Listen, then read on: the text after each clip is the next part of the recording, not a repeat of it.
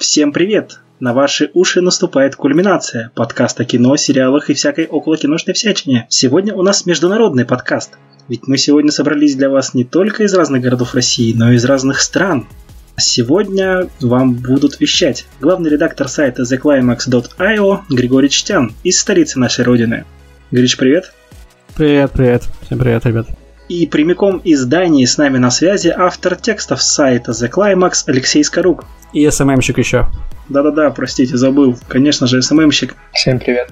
И из бывшей столицы Белой России, то есть из Омска, веду подкаст я, Андрей Быков, также автор статей на уже известном вам сайте.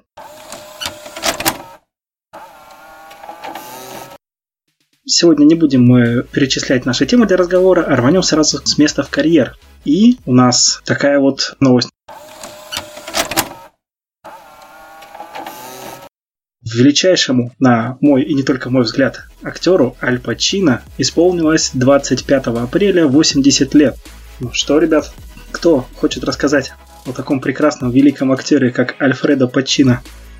Ну, я считаю, нужно дать слово Грише, ведь э, это его любимый актер, и найдешь, что ему сказать. Гриша, Аль Пачино 80 лет. Что, какие у тебя чувства по этому поводу? Да, я, конечно, отмечал дома, сидел, его день рождения я каждый год отмечаю, конечно, это мой любимый актер, один из там пяти любимых актеров. Ну, я познакомился, и первый, первый фильм, который я с ним увидел, это был «Крестный отец». Не знаю, так уж выходит, что наверняка он у многих первый фильм, который не смотрят с Аль Пачино. Еще недавно с другом обсуждали, что это тот актер, чье имя и фамилия ты произносишь вместе. Это как уже одно слово. Никто не говорит, ты смотрел фильм с Алем или смотрел фильм с Пачино. Ты уже смотрел фильм с Аль Пачино. Ну да, это вообще интересная история. Вообще, он сам так стал себя называть уже в театре, когда выступал. Он выступал на Бродвее, это немножко такая история из его жизни. И там уже сократил свое имя с Альфреда на Аль. Ну, такое получилось звучное. Аль Пачино. Да, и получилось крутой псевдоним сценический. Да, ну прям звучит на самом деле. Звучит запоминающееся. А еще у него дед и бабушка, не знаю, прадед или просто дед, они из деревни Корлеона на Сицилии. И так совпало, что он сыграл Корлеоне в «Крестном отце», у которых предки тоже из этой деревни. И это очень крутое совпадение. Не знаю, как будто специально подобрали его именно для этого. Да, но это вообще очень круто на самом деле. Тем более, насколько я знаю, как-то конкурс был на роль крестного отца. Когда Коппола проводил вообще не слушание, а как-то смотр актеров. Кастинг кастинг. Ну да, кастинг, прошу прощения. И Аль Пачино, он как раз соревновался за роль с Робертом Де Ниро, кем же он еще, с Роберт Редфорд, Дастин Хоффман, то есть с такими вот людьми. И самое интересное, что во второй части уже «Крестного отца», а, получается, Роберт Де Ниро сыграл молодого Вита Корлеона, то есть отца Майкла Корлеона. Да, все-таки роли и тот, и другой получили. Да, да, да, очень интересно так получилось. Но вообще супер известным стал после Крестного отца Аль Пачино. Я читал где-то, что когда снимали первого крестного отца, кто-то из съемочной площадки подошел и спросил, когда Аль Пачино начнет уже нормально играть. Он сначала никому, кроме Фрэнсиса Копполы, не нравился. Ну вот, но потом он как-то заиграл и получил, по-моему, и в этой за первую часть номинацию на Оскар, и за вторую часть номинацию на Оскар. Но в итоге Оскар он получил с седьмой номинации своей. И никто тогда не говорил, дайте Оскар Аль Пачино, потому что он это заслужил. А Ди Каприо было три номинации. Все уже такие, эй, что за фигня? Ну, у Ди Каприо, видимо, такой стиль был, что дайте мне Оскар наконец-то уже. Ну да, напомню, что Оскар Аль Пачино получил в 93 году за лучшую мужскую роль в фильме «Запах женщины». Да, конечно, у меня тут шпаргалка, да-да-да. Но вообще, давайте хорошо такой вопрос. Какие фильмы вам запали в душу с Аль Пачино? Я последнее, что смотрел с Аль Пачино, и прям хорошо помню, это «Адвокат дьявола». Это прям последнее, что было. И, естественно, «Лицо со шрамом». Прям крутейший фильм. Многие, кстати, считают «Адвокат дьявола» одним, не одним, а вообще лучшим фильмом Аль Пачино. Несмотря на там его «Крестного отца», трилогию, вот это все. Ну, это спорный вопрос. Ну да, сложный вопрос, потому что и «Адвокат дьявола» просто шедевральная картина, и «Крестный отец». Это как будто два разных шедевра из разных жанров, и поэтому их сложно сравнивать. И он там играл совсем ну, другие роли. Трудно как-то пересечение найти. Ну да. Гриша, твой список запомнившихся фильмов? Мне нравится много с ним фильмов. И, кстати, про «Запах женщины», когда он выиграл Оскара, он выиграл конкуренцию, между прочим, у Дензела Вашингтона, который сыграл борца за черных в Америке, у Роберта Дауни-младшего молодого, который сыграл Чаплина и у Клинта Иствуда, который сыграл очень круто в своем же фильме «Непрощенный». Поэтому, когда он выиграл, это было сложно, и выиграл он, поэтому еще одна заслуга. Не просто выиграл Оскара, а выиграл таких крутых людей, грубо говоря. А мои любимые фильмы — это... Мне очень нравится «Схватка». Он играет там с Робертом Де Ниро про грабителей и полицейского. Он играет как раз детектива, который гонится за грабителями. Очень крутой фильм. Адвокат дьявола тоже. Крестные отцы все. Я несколько раз пересматривал. Там 9 часов подряд с утра до вечера. да, много фильмов, которые мне нравятся. Труд- трудно выделить какие-то. Хорошо. А, у меня такой к тебе вопрос. Мы, когда обсуждали темы для подкаста в чатике, я спрашивал еще про фильм с Адамом Сэндлером, где играл Аль Пачино. Ты все-таки посмотрел такие разные близнецы? Нет, честно говоря, не посмотрел. Я, наверное, даже догадываюсь, почему. Может быть, потому что Аль Пачино здесь вообще исполнил камео свое. То есть он играл Аль Пачино в фильме. Аль Пачино играл Аль Пачино. И он за эту роль получил золотую малину. То есть э, худшая роль. Ну, я думаю, что заслуженно, мне почему-то так кажется.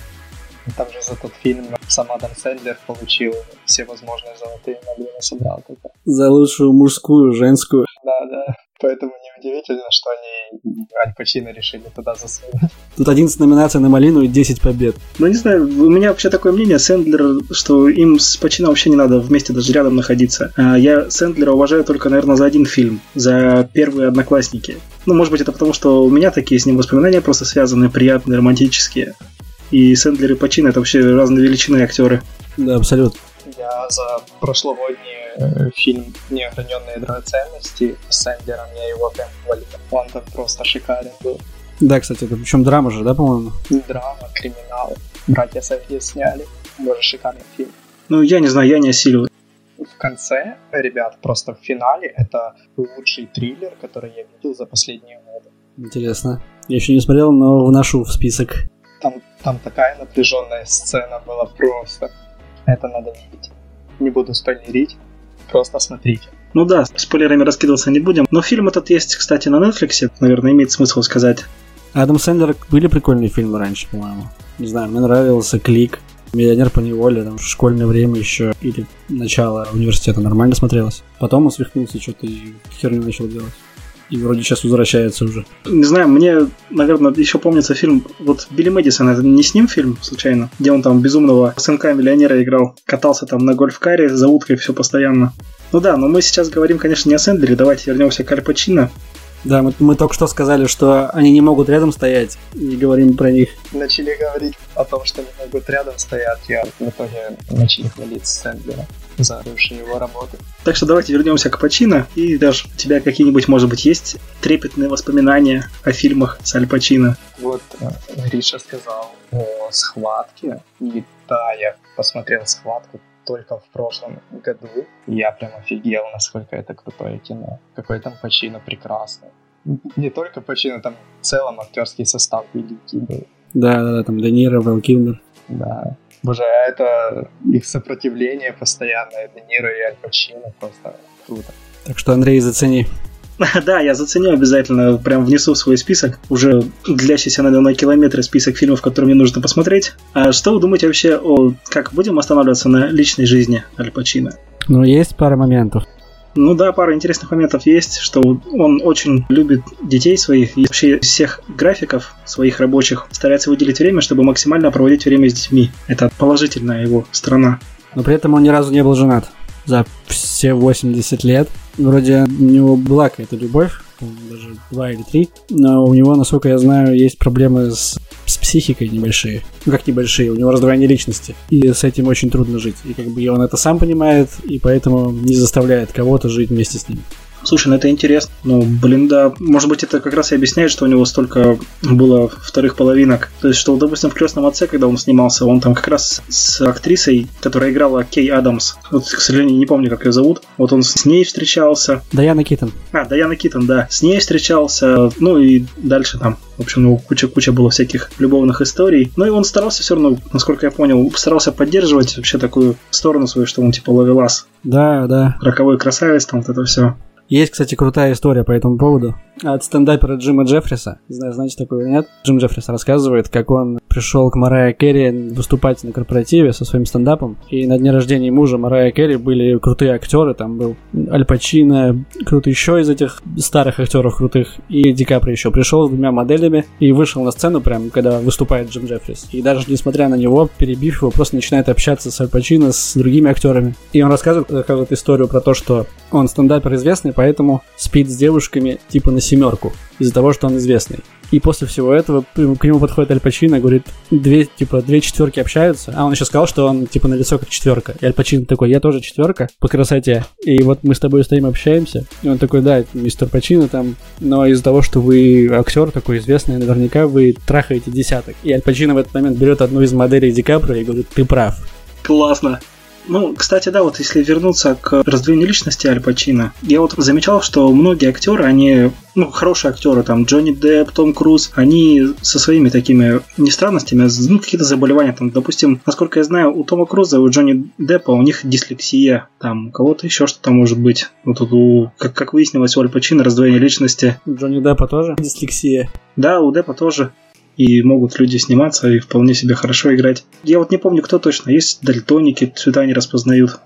По-моему, самый известный, популярный такой дальтоник это не актер, но режиссер Кристофер Нолан. У него же у него дальтонизм, он вроде бы, насколько я знаю, красный цвет не различает, и еще там несколько цветов, и при том как раз те цвета, которые он не различает, ими и насыщены его фильмы. Да, это интересно. Ладно, актер дальтоник, но когда режиссер дальтоник, который создает это кино, это уже другой вопрос который должен видеть картинку как раз в целом. Ну, будет возможность посмотреть как раз э, в новом фильме Нолана, в «Доводе», который я, кстати, очень жду. Я тоже. Ну, в принципе, все фильмы красивые, при том, что у него дальтоник. Именно с, с цветовой точки зрения они вообще прям превосходны. Да, это сто процентов. Ну, а там еще ему помогают, конечно, цветокорректоры но тем не менее он это все должен утвердить, да. Конечно, там же целая команда есть. Ну, надеюсь, довод Нолана получит очень много Оскаров. И мы переходим к нашей следующей теме. Американская киноакадемия объявила, что условия для участия в 93-й премии Оскара смягчаются. Раньше для соискания Оскара обязательным условием считался прокат в Лос-Анджелесе. То есть нужно было минимум неделю прокатывать фильм и не менее трех раз в сутки его показывать. И вот именно от этого правила как раз решили отказаться. Потому что, как мы все знаем, сейчас пандемия, коронавирус, вот это вот все. И решили именно на 93-ю премию Оскара смягчить такие правила. Мы с тобой, кстати, Гриша, в прошлом подкасте об этом разговаривали, помнишь? Вот видишь, видимо, услышали нас. Видимо, да. Видимо, услышали нас в киноакадемике. Один из 20 этих прослушиваний был от, от киноакадемиков Оскар. Да-да-да. Как ты считаешь, вообще это хорошая тенденция? Давай, продолжи свою тему с прошлого подкаста. Да, да, тогда это хорошая тема. Несмотря на то, что я за кинотеатр, я еще и за онлайн, и не считаю, что там, если фильм вышел только в онлайне, его нельзя номинировать на Оскар. От того, что он только в онлайне, он не перестает быть крутым фильмом не знаю, как связан с этим прокат. Поэтому это все логично, мне кажется. Да, и я тоже это поддерживаю, потому что э, чисто в онлайне выходит, пускай иногда не так много, но все же крутые фильмы, которые из-за этих правил незаслуженно обделяют наградами. И хотя бы в этом году восторжествует справедливость. Неограненные алмазы, например, да? Ну, может, Адам Сэндлер поборолся бы за Оскар. Почему нет? Сэндлера хотели в прошлом году номинировать же, обошлось. А номинировали, кстати, на «Малину». Неограненные драгоценности. Премия за восстановление репутации Адам Сэндлер, но не выиграл. Хорошо, как вы считаете, что вообще вот такую тенденцию все-таки нужно продолжать, Леша? Ты, ты как считаешь? Или все-таки нужно оставить такое условие? Вот твое мнение по этому поводу. Не, я считаю, что если кино не прокатывалось в кинотеатрах, то почему его нельзя допускать к Оскару, типа, награждению? Это как-то тупо даже. Да, они таким образом пытаются поддержать всю эту индустрию на плаву, чтобы люди ходили в кинотеатры и тому подобное. Но, блин, выходят действительно крутые фильмы, которые в итоге могут отделить награды незаслуженно. Поэтому я считаю, что нужно тоже номинировать и выдавать награды детективов, которые выходят только онлайн. А не возникала такая мысль, что владельцы кинотеатров заносят киноакадемикам, чтобы те такое условие оставляли? Может быть, это не исключено. Чемодан денег приехал, и там, типа, ну вот, сделайте так, чтобы условия, наоборот, ужесточились, да? Думаешь, там прям так в лоб все? Ну, нет, конечно, но я утрирую. Ну, мне кажется, все-таки что-то что в этом есть, раз они до сих пор держат это правило. Может, еще суть в том, что среди академиков, среди владельцев кинотеатров сидят те самые старики, которые вот, старые правила, у них все, все по-старому должно быть. И вот эти ваши онлайн-сервисы, это вообще полная фигня, и они друг друга поддерживают. Просто вот и все. Ну да, как было, когда там Спилберг и еще кто-то говорили, да да нафиг эти онлайн-сервисы, а сами сейчас спокойно туда сериалы, фильмы пилят. Да, он после этого через неделю рекламировал сервис от Apple. Да, это вообще такой шок был. Он высказался о Netflix, что блин, это онлайн, это вся фигня. И буквально, да, через неделю, когда уже на презентации Apple, это, я сниму для них кино вообще без проблем. Да, он такой, я же имел в виду, что только Netflix плохо, остальное это нормально, или я участвую. Не знаю, но единственное, мне кажется, что плохо вот в этих всех онлайн-сервисах, что их просто как грибов после дождя. Что тебе нужно, чтобы посмотреть, допустим, Мандалорца, нужно подписаться на Disney+. Чтобы посмотреть, ну пускай, ладно, неограненные алмазы, нужно подписаться на Netflix. Чтобы там посмотреть Чернобыль, допустим, да, нужно подписаться на HBO. Но это же, блин, не маленькие деньги все-таки. Это же вам не кинопоиск со 170 рублями. Или сколько он там просит в месяц. Не, но с другой стороны, вот когда не было всего этого, был только Netflix и HBO, как будто бы этого мало, чтобы делать качественный продукт. Нужна конкуренция в любом случае. Netflix там все очень круто чувствовал, потом, когда эти появились, у них начали падать акции, люди стали понимать, что контент там в других местах может быть даже круче, и им теперь придется делать хорошо. Тут конкуренция нужна. Но насколько это дорого, это вопрос в том, насколько это дорого для них. Например, в Америке, я думаю, заплатить и за HBO, и за Netflix, и за Disney+, и за Amazon, блин, там столько вот этого всего, думаю, им нормально. 11 долларов за каждую тему, ну, это для нас много, для них, думаю, нормально. Насколько слышал, вообще вот именно в Америке как раз люди говорят уже, что устали от большого количества подписок, и что они отказываются там от одних подписок в пользу других, чтобы там платить меньше денег. Ну и вот говоря о Netflix, все-таки пандемия вот эта коронавируса, она ему поспособствовала. Начиная с марта, по-моему, или с февраля этого года, у них очень сильно возросло количество подписчиков. Ну, я думаю, вслед за этим и акции поползли вверх. Главное, чтобы это их не испортило. Главное, чтобы они держали как бы планку качества. Потому что сколько у них там классных и фильмов, и сериалов. После этого, собственно, что вот только что о том, что ты сказал по поводу акций. У них подросла капитализация, они обогнали Disney, собственно. Их акции стоят дороже, чем у Disney на данный момент. Но при этом сами Netflix отмечают, что после того, как э, снимут карантины, их э, ждет стагнация, потому что люди пойдут обратно в кинотеатры, люди пойдут на улицы, потому что все сидят дома, всем надоест, уже надоело, в принципе, сидеть дома. И кто-то просто не продлит подписку, кто-то откажется от нее. Таким образом, они сами отмечают, что это время да, я согласен. Я, ну, мы говорили тоже об этом. Да-да-да. А что касается вообще вот Disney и Netflix, на самом деле, мне кажется, здесь не, не столько вырос Netflix, сколько упал Disney. Потому что, опять же, насколько я слышал, у них очень много отмен же из-за коронавируса. И у них что-то там в ближайшие то ли 5, то ли 6 месяцев, у них какого нового вообще контента не будет в их сервисе. Это как бы не очень хорошо для онлайн-кинотеатра. А у Netflix будет? Ну, Netflix, насколько я знаю, да, будет до сих выпускать. Выходят релизы просто то, что уже отсняли и можно доделать, в принципе, дистанционно доделают и выпустят. А то, что не досняли, заморозили пока что. Да. У Netflix тоже есть переносы и проекты, которые просто поставили на паузу. Да, я вообще такую классную тему слышал, кстати, как сейчас доснимают некоторые там фильмы, сериалы. Актер у себя дома там, допустим, да, ставит какую-то камеру хорошую, сзади ставит какой-то хромакей. Хромакей это такой типа экран, на котором зеленый-синий экран, как обычно на фоне этих экранов снимается все это, графику добавляют потом компьютерную графику. Потом просто этого отснятый материал его берут, отправляют другому человеку, который занимается уже как раз добавлением нужного фона. То есть они так даже на самоизоляции, в принципе, вполне себе работают. Конечно, это труднее все, более трудоемкий процесс, но работа идет. Блин, надеюсь, что это не будет потом нормой, потому что вся магия съемок, когда происходит на месте, то все пропадет. Люди все будут сидеть дома и снимать кино. Я думаю, что все-таки кино, оно такой консервативный все-таки раздел культуры и искусства. Да, сейчас как раз сидеть дома и снимать кино, и сейчас как раз этот бум скринлайф сериалы, или как они там называются, что на, на вебку снимает. То, что Бекмамбетов когда-то сделал, и сейчас у всех просто поперло. Я вообще не понимаю этого прикола.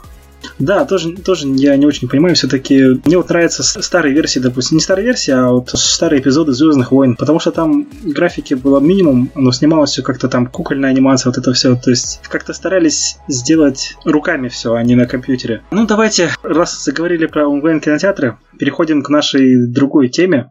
Такая тоже животрепещущая тема, вытекающая из нашего прошлого эпизода.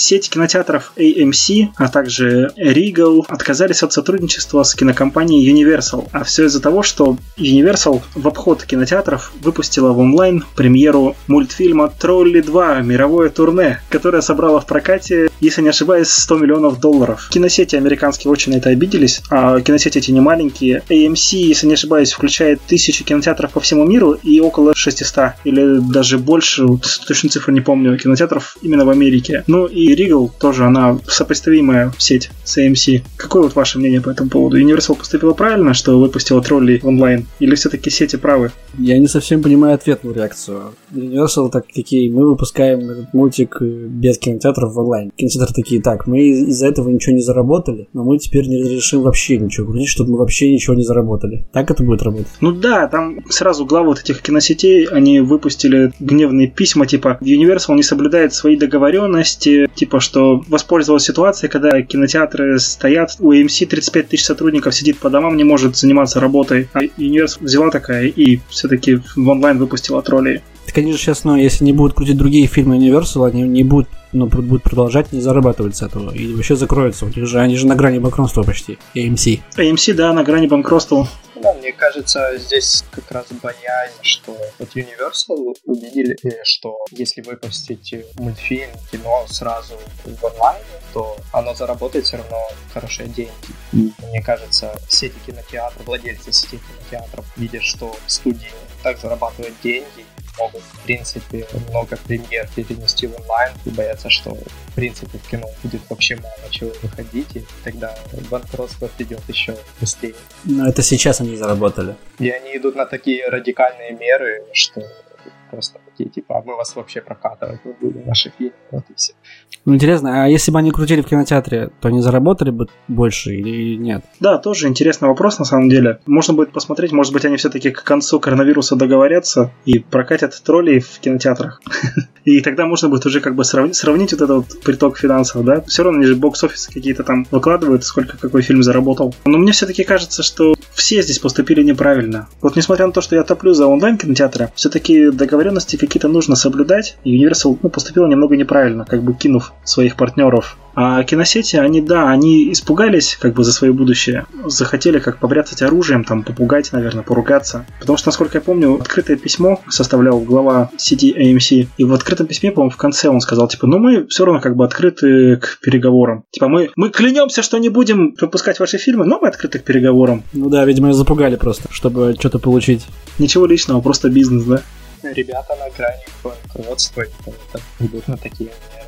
Ну да, так, может быть, известных себе привлекают. Тоже такой, может, пиар-ход. Ты как думаешь, Гриш, я думаю, что Universal знает тоже, что они на грани банкротства, и они смогут давить. А, потому что еще и AMC же не единственный кинотеатр. Ну, то есть они, окей, не прокатят, прокатят другие. Хоть их там ты 2000, 2000, это, это не так важно.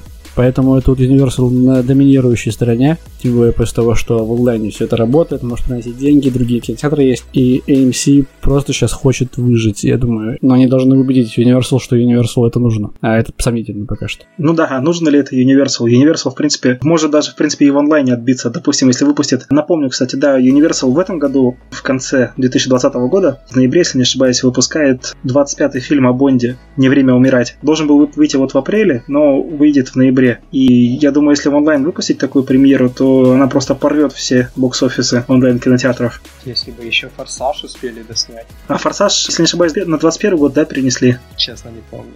Какой, девятый, десятый? Девятый. Да их уже столько там, как это, как Санта-Барбара, блин. Да, на 21 год. Я, кстати, недавно пересматривал «Форсажи» и поймался на мысли, что вот до четвертого включительно интересно смотреть, а дальше уже, ну, фигня фигней.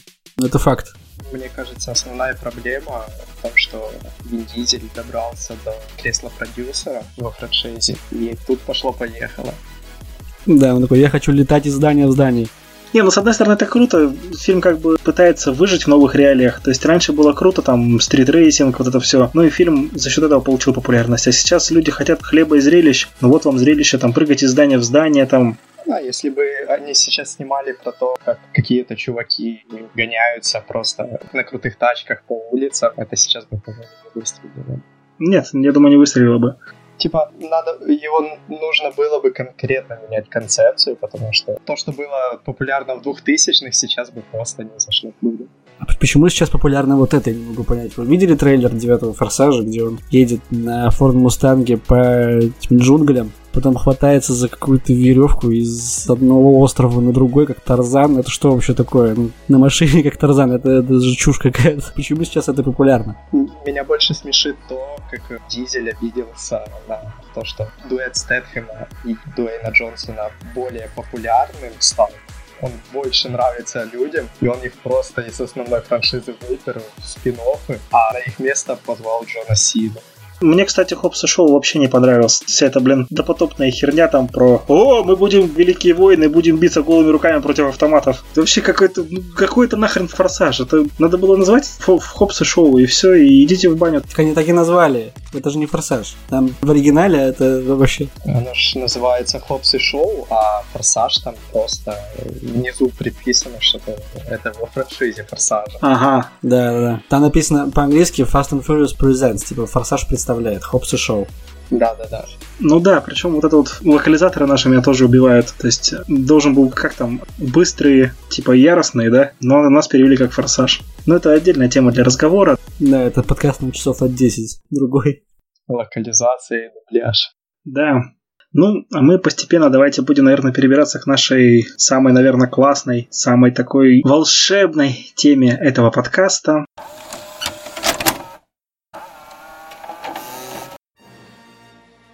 И это «Да пребудет с тобой 4 мая», как я думаю, многие знают, ну, по крайней мере, Гриша с Лешей точно знают, а я расскажу для наших слушателей, что есть такой замечательный день, который как раз, надеюсь, выйдет наш подкаст, 4 мая. По-английски он звучит как May the 4th. И возникла такая интересная игра слов, потому что, как мы знаем, очень часто употребляется в Звездных войнах выражение May the Force be with you. И как раз вот созвучно 4 мая и да пребудет с тобой сила. Таким образом, 4 мая считается официальным днем Звездных войн. И даже вот э, есть такой интересный случай. В 2005 году в интервью телеканалу одному Лукаса попросили произнести эту цитату как раз «Да пребудет с тобой сила». И синхронный переводчик на немецкий ее перевел как раз так, что «Мы будем с вами 4 мая». То есть прям сама, сама судьба решила сделать этот день Днем Звездных войн. Вы как-то отмечаете, ребят, этот день? Гриша?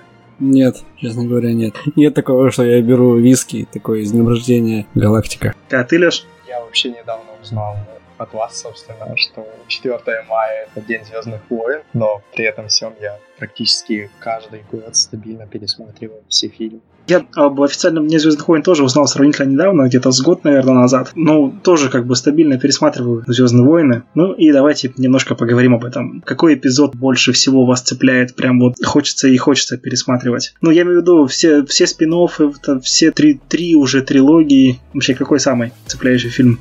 Эпизод 3, где Энакин превращается в Дарт Вейдера. О, да. Кстати, немножко прерву. Как раз с третьим эпизодом есть тоже интересная такая дата. Вместе с 4 мая иногда еще отмечают 5 и 6 мая, потому что они тоже так интересно созвучны. Типа May the...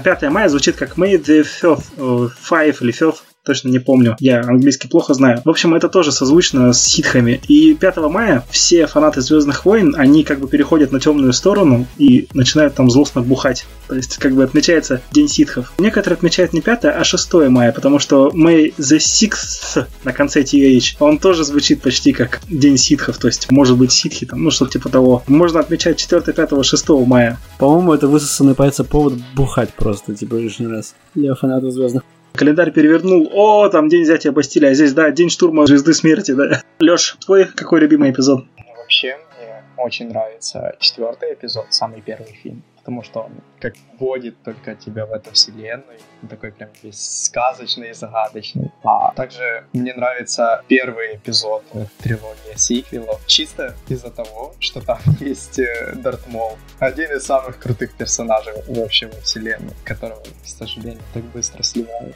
А чем он так крут, по-твоему? Его дизайн, его весь этот стиль, и именно с ним как раз вводится вот эта вся тема с крутым новым фехтованием, которого не было в оригинальной трилогии. И прям круто. Просто круто смотрится. Да, и это есть такое, да. Что касается фехтования, я тут в прошлом, по-моему, году нарыл такой интересный ролик. Я, если найду его сейчас в интернетах, я добавлю его в описании обязательно, ссылку на этот ролик, где как раз вот это вот, помните, в четвертом эпизоде, когда попадают они на Звезду Смерти, Дарт Вейдер с Оби-Ван Кеноби бьется, типа как это их последняя битва. И в оригинале она была, ну, не очень такая зрелищная. И фанаты просто взяли и это все пересняли. Там такая эпичная битва получилась, они там разносят на куски там пол Звезды Смерти почти. Блин, круто. Скинь потом. Да-да-да, обязательно скину. Там же Лукас взял просто фехтование из японской культуры. У них есть какие-то соревнования, где они бьются на деревянных мечах, где вот эта часть, где типа лезвия, она пустая получается. И там нужно очень аккуратно биться этими мечами. Ну и в Звездных войнах, собственно, по сути, вес имеет только рукоять этого меча. И вот Лукас пытался сделать что-то подобное. Но ну, а в трилогии сиквела он понял, что это выглядит э, никак, и решил этот момент исправить. Да, насколько я помню, тоже в первой трилогии вообще мечи, они были очень тяжелые, да, как Леша уже сказал. И Лукас, он сам по себе задумывал, чтобы они были тяжелыми, типа, что вот показать, что джедаи мощные, что они вот такие тяжелые мечи тягают. Но актеры во время съемок очень сильно жаловались, что они получают там хорошие люли от этих тяжелых палок. И потом просто эти палки заменили на, по-моему, карбоновые такие поделки. Они были тяжелые или легкие? Я так и не понял. Мечи в первых частях. Смотри, как получается. По лору, то есть по сюжету, они очень легкие, но сначала их э, Лукас задумывал как очень тяжелые. Но из-за жалоб актеров, как раз, что они хорошо огребают люлей на съемках, он как бы переменил все это дело, что мечи на самом деле только рукоятка имеет вес, а, а сам луч он невесомый. Что касается меня, то я из таких самых запоминающихся эпизодов, мне как раз это Империя наносит ответный удар, потому что она такая, как соединяющий фильм в середине трилогии, там должно как бы много всего интересного показать перед, перед завершающим фильмом трилогии. Ну, то есть, как обычно бывает, э, начало — это как бы затравка, то есть посмотрите, там, что эпично должно произойти, а концовка это должна эпично завершить, а в середине как раз происходит вся вот эта бытовуха. А я очень люблю как бы заглядывать за кулисы, заглядывать,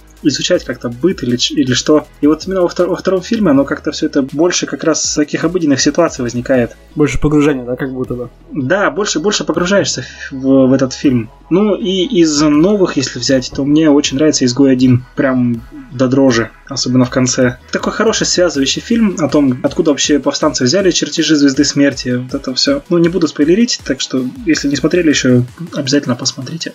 Кстати, я плохо помню, в первых частях это как обыгрывалось? Там говорили, что кто-то пошел взять чертежи, или, или это потом просто прицепили? Нет, по-моему, этого не было, они просто появились. Вообще, упоминание о Звезде Смерти по-моему, первая появилась во втором эпизоде «Атака клонов». Там на Геонозисе же все происходило все на планете, на одной, где графа Дукута они пытались поймать. И там как раз вот всплывали чертежи Звезды Смерти. Вот в третьем фильме я не помню, что там было вместе ситхов. И потом уже сама свою, собственно, Звезда Смерти в четвертом эпизоде появилась. Ну вот, получается, как раз а, Изгой один связал первую трилогию, вторую трилогию. Нет, это что-то нелогично получается. Когда сделали... В Изгой один же делали Звезду Смерти, только только-только делают. И там Дарт Вейдер уже... Дарт Вейдер вовсю. Типа, как будто уже много лет. Смотри, получается, у нас Лукас на самом деле все напутал. У нас же сначала идет четвертый, пятый, шестой эпизод, где уже Дарт Вейдер есть, Звезда Смерти, вот это все. А в первой, второй, третьей трилогии Звезды Смерти нет, и Дарт Вейдер там только образ... образуется. И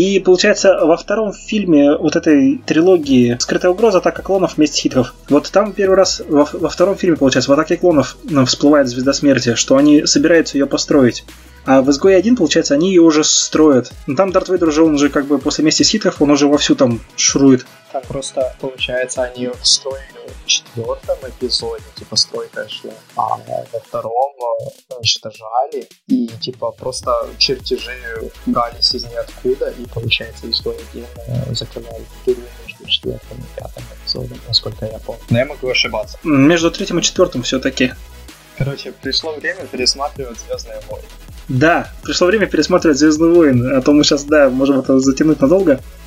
И как, собираетесь вы после того, как мы сейчас это все обсудили, отмечать как-то День Звездных войн? Я после этого пойду себе сделаю еще кофе. И, и возможно, даже при, приготовлю покушать. Да, это прекрасно. Во славу джедаев или ситхов. Во славу Мандалорца. Таков путь. Ну да, кстати, а вот как вам Мандалорец? Шикарно, вообще. Отлично. Прям космический вестерн такой. Да, то есть если ты любишь Звездные войны и любишь вестерны, а это связь, ну это что-то новенькое такое прям, очень круто. Ну да, это прям хорошо на контрасте с э, новой этой трилогией играет, что Мандалорец он намного круче. В несколько раз. Короче, не смотрите новую трилогию Звездных войн, смотрите обязательно Изгой 1, Хан Соло. Кстати, как Хан Соло вам? Что я даже не смотрел. А мне зашел. То есть такая криминаль... криминальная лента в мире Звездных войн не зашла, да? Не, вообще нет. Ну хорошо, давайте тогда, наверное, на этом будем закругляться. В заключении давайте мы порекомендуем, как всегда, что посмотреть вам. А, давайте начнем на этот раз с Лёши. Лёша, что ты порекомендуешь посмотреть нашим слушателям? Сейчас э, вот выходит крутой сериал «Защищает Джейкоба» с Крисом Эвансом в главной роли. На данный момент есть 4 эпизода, вроде бы из 8. И это прям хороший такой триллер, даже не триллер, а детективная история, в которой с каждой серии все хуже и хуже становится. И прям атмосфера гнетущая это. Мне лично кажется, что я слишком сильно хайплю этот сериал, потому что я рад видеть Эванса в роли не Капитана Америки. Возможно, он не настолько крутой, насколько я его считаю крутым, но он прям хороший. Тем, кто любит э, детективные истории с такой атмосферой безысходности, вам понравится. Я взял, все, смотрю сегодня. Да, я тоже обязательно посмотрю, как только выберусь из-за города. Я сейчас просто нахожусь в пригороде.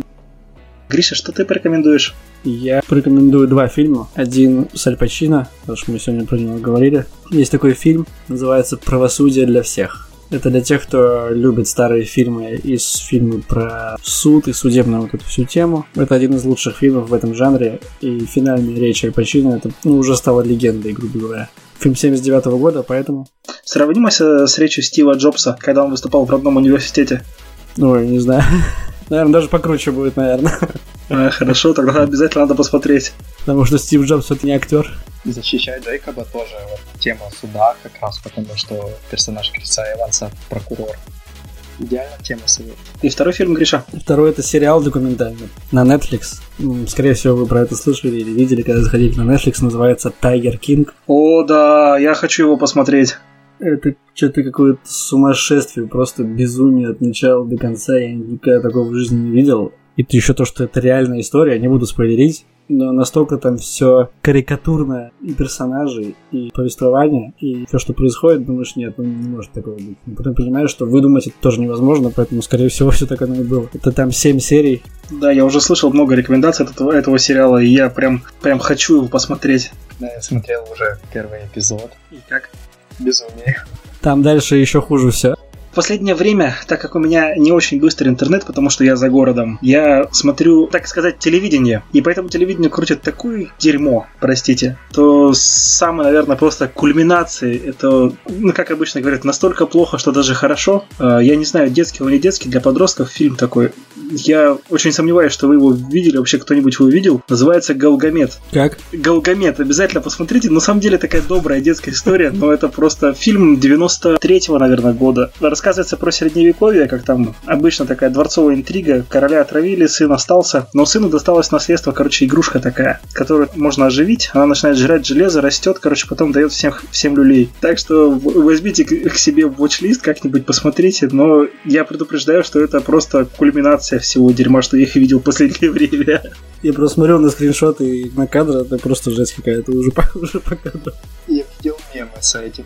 Так что, ну, давайте на этой прекрасной дерьмовой ноте мы будем заканчивать второй выпуск нашей кульминации. Подписывайтесь на наши социальные сети, заходите в гости на наш уютный theclimax.io и ставьте звездочки в подкастах Apple, ведь это важно. И самое главное сейчас, не болейте. Всем пока-пока. Всем пока. Всем пока.